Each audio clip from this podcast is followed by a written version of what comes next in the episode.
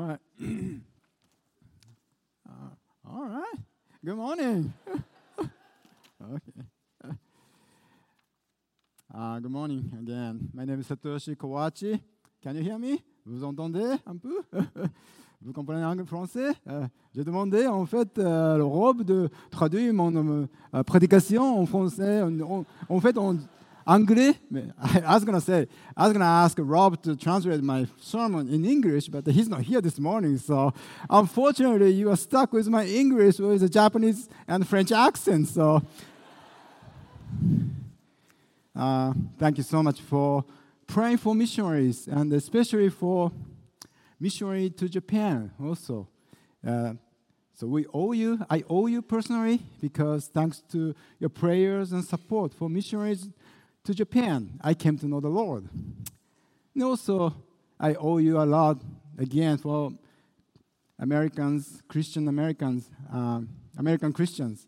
And uh, thanks to the partnership with the PCA, uh, my wife and I, we served in Africa and uh, we also served in Quebec. Now, the Craig said we are now heading to Nice, France to reach Muslims in uh, France. Uh, that's a southern France, and Nice, uh, it, close to the Italian border. The bad news is this morning is the Craig asked me to preach uh, 25 minutes, uh, 50 seconds, but unfortunately, I also serve in Africa, so two hours okay for you guys? Uh, anyway, today's uh, message is from Isaiah 55, verses 6 to 13. Let's read the Word of God. Isaiah 55, verses 6 through 13. Seek the Lord while he may be found, call upon him while he is near. Let the wicked forsake his way, and the unrighteous man his thoughts. Let him return to the Lord, that he may have compassion on him, and to our God, for he will abundantly pardon. For my thoughts are not your thoughts, neither your thought ways my ways, declares the Lord. For as the heavens are higher than the earth, so are my ways higher than your ways, and my thoughts than your thoughts. For as the rain and the snow come down from heaven, and do not return there, but water the earth, making it bring forth and sprout, giving seed to the sower and bread to the eater. So shall my word be that goes out from my mouth. It shall not return to me empty but it shall accomplish that which I purpose, and shall succeed in the things for which I sent it. For you shall go out in joy, and be led forth in peace.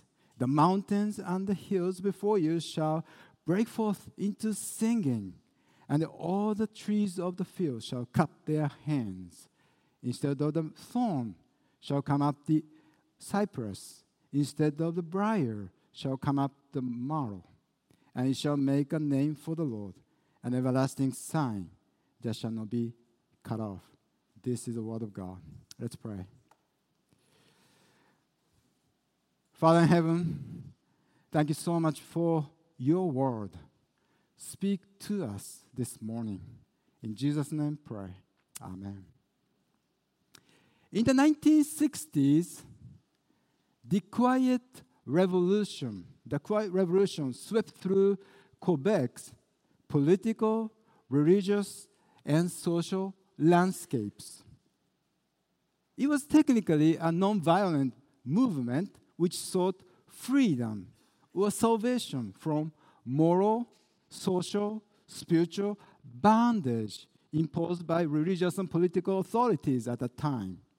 It was a cry of the soul to be saved, to be freed.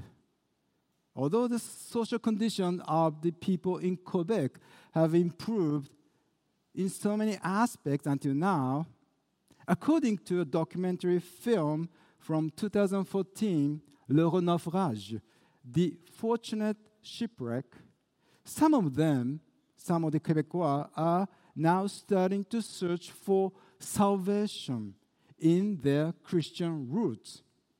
In other words, the revolution, the quiet revolution, wasn't able to offer real salvation to the people of Quebec. In fact, today's passage talks about true, real salvation that God offers. Therefore, let's study the Word of God this morning. First, let's learn how we can receive a true, real salvation. Secondly, let's analyze how we can be reassured. And finally, let's take a look at how we can rejoice over it. Let's start by learning how we can receive a true, real salvation. Let's read Isaiah 55, verse 7. Let the wicked forsake his way, and the unrighteous man his thought. Here is a description of the sinful practices of the Israelites in the time of Isaiah. Note also that their actions were well premeditated, recognizing their consequences. In other words, the Israelites at Isaiah's time no longer acknowledged the presence of the Lord to whom they were accountable for their actions, as we read in Isaiah chapter 1, verse 4. They have forsaken the Lord, they have despised the Holy One of Israel. They are utterly estranged. In a sense, they have become practicing atheists, as in the case of the majority of the people in Quebec after the Quiet Revolution. They would, they would likely agree with the fool in Psalm 14:1 who states, There is no God. Interestingly enough, one of the songs sung by well-known Quebec musician Charles, Charles Claude Dubois and Celine Dion is entitled Si Dieu existe, if God exists, if there's no one to whom we are accountable for our actions, we would become masters of the universe. As a result, we try to live as we wish. In fact, such tendency is not only unique to Quebec, but also around the world. Consequently, many people think that they no longer read, uh, need salvation believing that they can save themselves from any bondage. Now, let's look at the results of their efforts. In the case of the Israelites, they became prisoners of their sins as if they were living in darkness. In the darkness, as we read in Isaiah 49 9, saying to the prisoners, Come out. To those who are in darkness appear. In the case of French Canadians, in spite of some improvements in recent years, Quebec is known for their high abortion rates, high divorce rates, high suicide rates in men, and high risk drinking practices. Although many French Canadians might have thought that they were capable of saving themselves from any bondage. In reality, like many of us, they have become slaves of alcohol, pleasure, and our personal success over family, as Jesus points out in John 8:34. Everyone who practices sin is a slave to sin. That's why now some have some Quebecois have started seeking salvation in their Catholic faith. As the film L'Heureux naufrage, the fortunate shipwreck, testifies. However, the Catholic practice of indulgences will never be able to offer true salvation. In fact, since such practice has been observed until 1960, until 19, as recently as 90s, the 1960s, it will always lead French Canadians to despair, as in the case of Martin Luther, the 16th century monk who started the Reformation after identifying Catholic Church's misuse and abuse of the false doctrine of indulgence. Indulgences. faced with such impossibility, Isaiah invites the Israelites to a true salvation, as we read in Isaiah 55, verse 6. Seek the Lord while he may be found, call upon him while he is near. However, why is he able to invite them to such salvation? It is because the Lord will surely takes care of take care of their sins in order to offer true salvation or perfect forgiveness of their sins, as we read in Isaiah 55, verse 7. Let the wicked forsake his ways, and the unrighteous man his thoughts. Let him return to the Lord, that he may have compassion on him to our God, for he will abundantly pardon.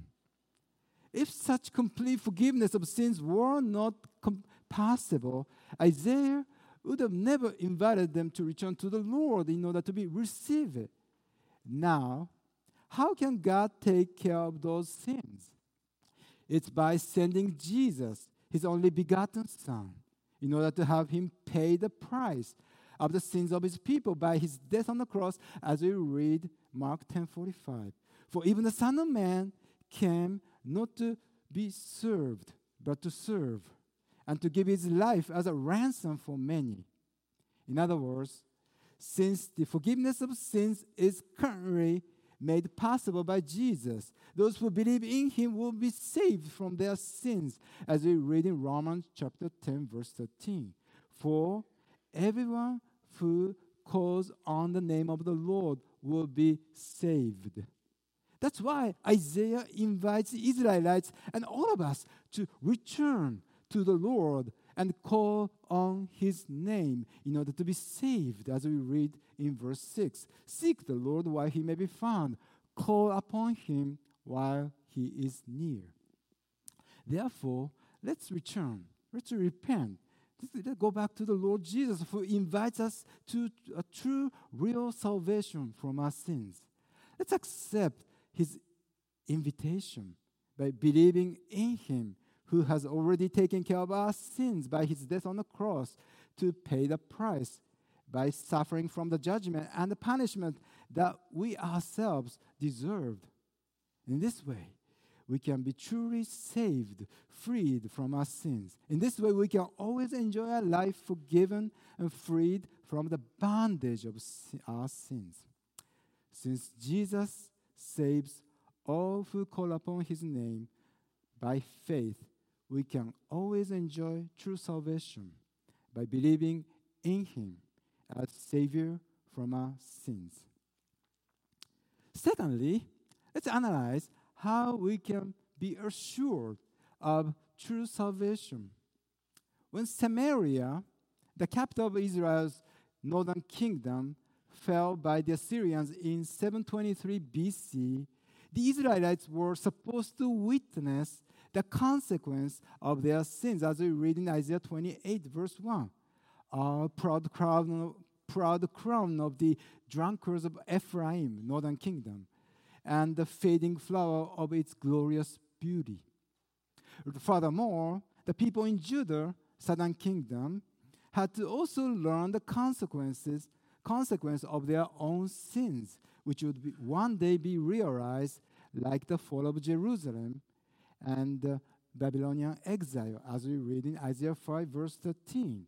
Therefore, my people go into exile for lack of knowledge. Their honored men go hungry, and their multitude is parched with thirst.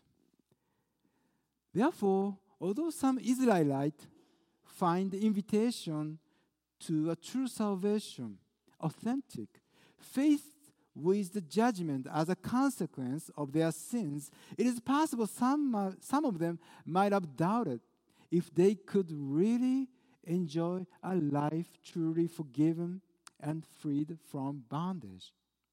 That's why Israel often wondered if God could really forgive them faced with their tendency to repeat their sins, as we read in Psalm 85 5. Will you be angry with us forever? Will you prolong your anger to all generations? It is also the question the Apostle Paul posed during his constant battle against, his, against sin as we read Romans 7 21 24. So I find it to be a law that when I want to do right, evil lies close at hand. For I delight in the law of God in my inner being, but I see my members, another law, waging war against the law of my mind and making me captive to the law of sin that dwells in my members. Wretched man that I am, who will deliver me from this body of death? Therefore, in a sense, we can never understand perfectly how God can again and again forgive us of our past sins, current sins, and even future sins.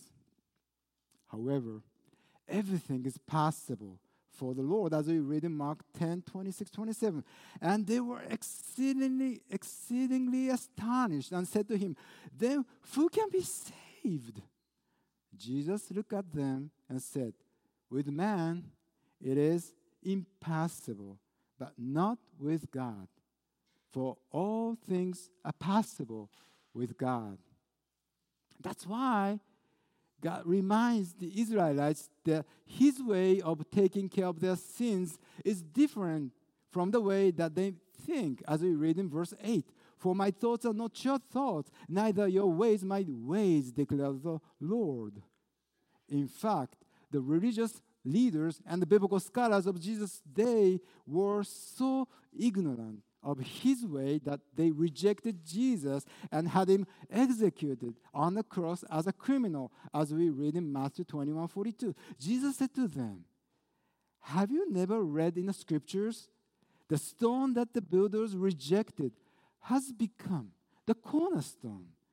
This was the Lord's doing, and it, it is marvelous in our eyes. However, all who believe in him can trust in his power and in his method revealed in the Word of God, although they might not understand 100% how. For example, as soon as Adam and Eve failed in the Garden of Eden, the Lord already announced that He would take care of their sins by the descendants of Eve, Jesus, who would destroy Satan and his work, while he, Jesus himself, would suffer temporarily from Satan's attack on the cross, as we read Genesis 3:15. I would, I would put enmity between you, Satan, and woman, and between your offspring and her offspring, Jesus. He, Jesus, shall bruise your head, and you sh- shall bruise his heel. In fact, this word of God was exactly accomplished on the cross 2,000 years ago. That's why the Lord reassures the Israelites and us also how much we can trust in His word and His promises as we read in verse 11. So shall my word be that goes out, from, goes out from my mouth. It shall not return to me empty, but it shall accomplish that which I purpose and shall succeed in the things for which I sent it. If that's the case, how can we be reassured in order to enjoy a life forgiven and free from the bondage of our past sins, current sins and struggles, and the future possible sins? Let's read in Hebrews chapter 9, verses 26. For then he would have to suffer repeatedly since the foundation of the world. But as it is, he has appeared once and for all at the end of the ages to put away sin by the sacrifice of himself. In other words, since Jesus offered himself as a Lamb of God, a perfect sacrifice for our sins once and for all on the cross, those who believe in him will enjoy forever a life forgiven and freed from bondage as we read in John 3:18. Whoever believes in him is not condemned. You see, this is the Word of God and His promise for those who believe in Him. Therefore, let's believe in God for whom everything is possible. As created, be- as created beings, let's acknowledge His profound wisdom, His wonderful power, and His vast love towards us by humbly acknowledging, recognizing our incapacity to 100% understand how and why He saves us. Let's trust in His method revealed in the Word of God by believing in Jesus as the Lamb of God who already took care of our past sins, current sins, and future sins once and for all. In this way, we can always be reassured by true salvation. In this way, we can enjoy a life forgiven and freed from the bondage of our past sins, present sins, and future sins. Since Jesus saves all who call upon his name by faith, we can always enjoy true salvation by trusting in the Word of God and in his promises. And finally, let's look at how we can rejoice in true salvation. Let's read in Isaiah 55, verse 12. For you shall go out in joy and be led forth in peace. The mountains and the hills before you shall break forth into singing, and all the trees of the field shall clap their hands. This is a description of the joyful return of the Israelites from exile, which was realized roughly 110 years later. However, at the time of the return to rebuild the temple in Jerusalem, some of those returnees will be discouraged by what they will see, what they rebuild, as we read in Ezra 3:12. But many of the priests and the Levites and the heads of the fathers' houses old men who had seen the first house, first temple, wept with a loud voice when they saw the foundation of the house being laid, though many shouted aloud for joy. This means, this shows that those historical, victorious, and saving events in the Old Testament, such as the Exodus, the conquest of the Promised Land, and David's victories are only a shadow of the salvation that Jesus accomplishes in our life and, and the universe.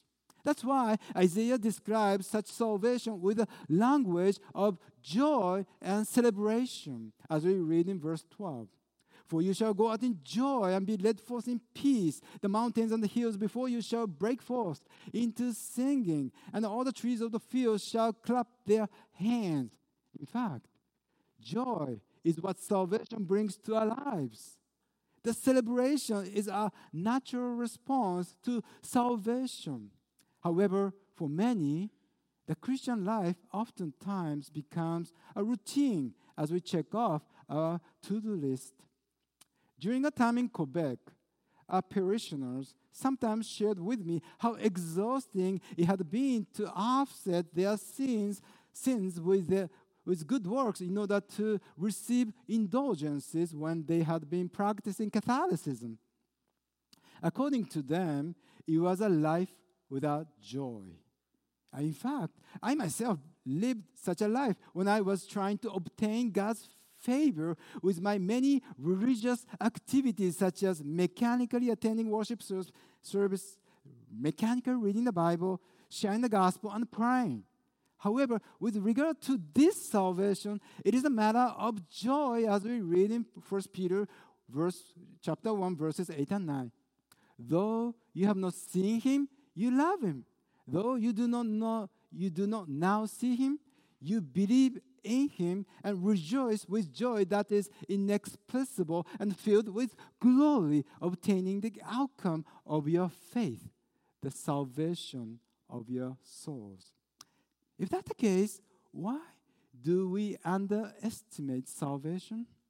It's because we do not really experience the power of the gospel as we read in Romans 1:16. For I'm not ashamed of the gospel, for it is the power of God for salvation to everyone who believes.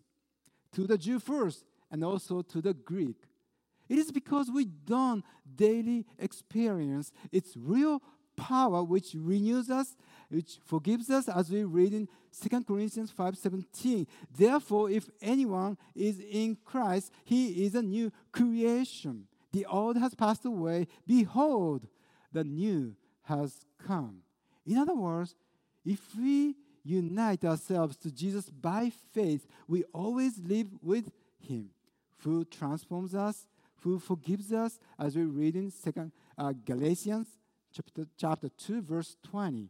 I have been crucified with Christ. It is no longer I who live, but Christ who lives in me. And the life I now live in the flesh, I live by faith in the Son of God, who loved me and gave himself for me.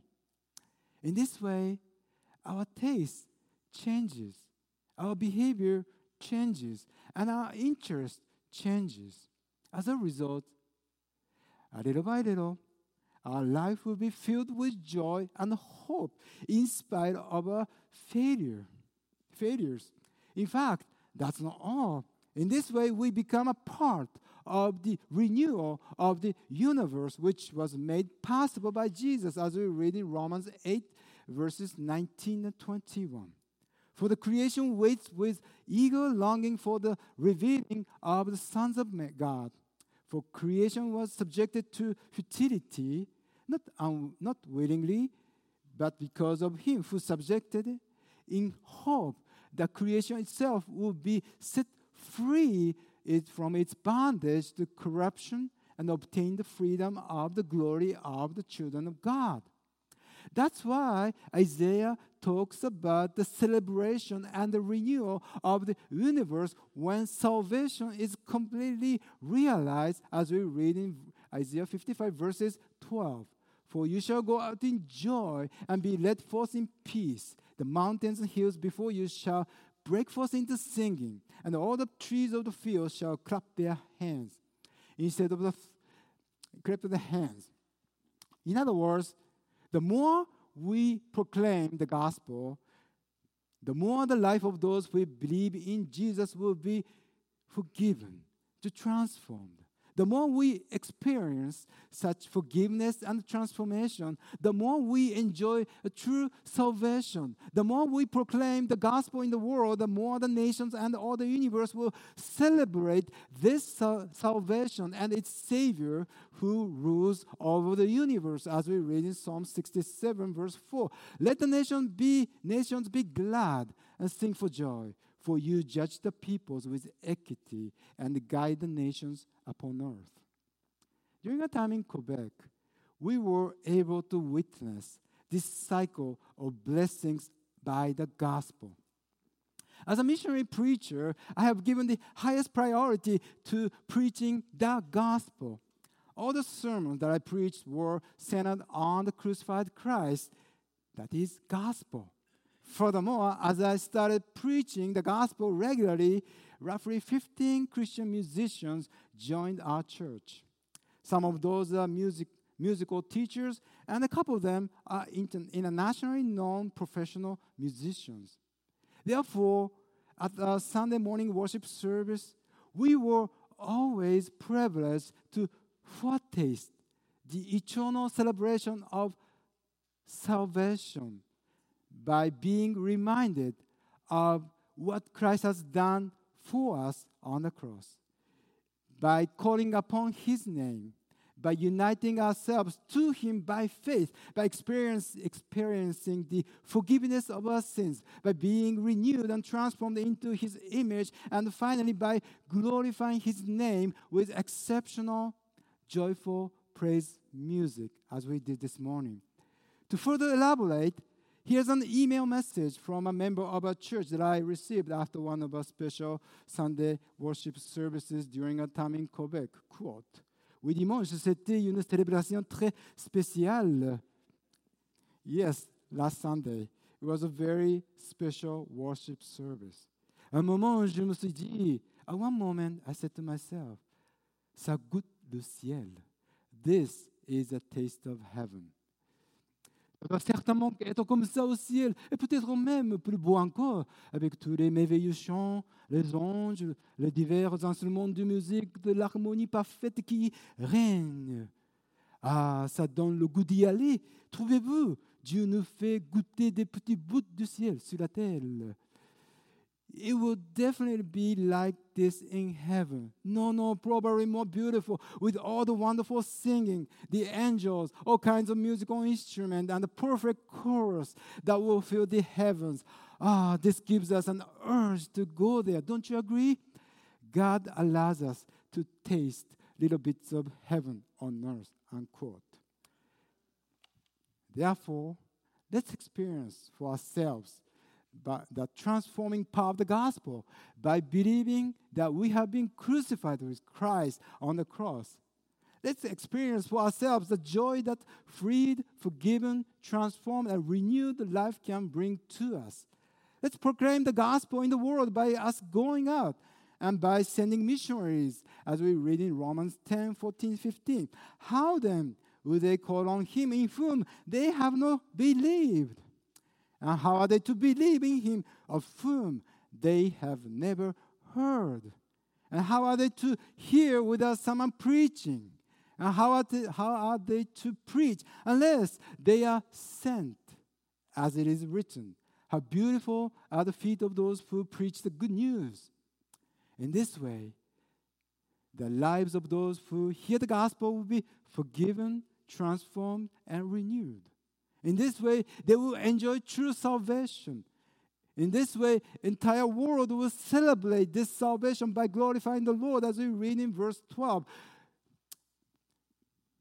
The verse 12, the mountains and hills, uh, for you shall go out in joy and be led forth by in peace. The mountains and hills before you shall break forth into singing, and all the trees of the field shall clap their hands. Since Jesus saves all who call upon his name by faith, we can always rejoice over true salvation with those whose lives are renewed and transformed by the power of the gospel in the world. Let's pray. Father, thank you so much for your word this morning. May the nations rejoice by the preaching of your word. In Jesus' name, pray. Amen.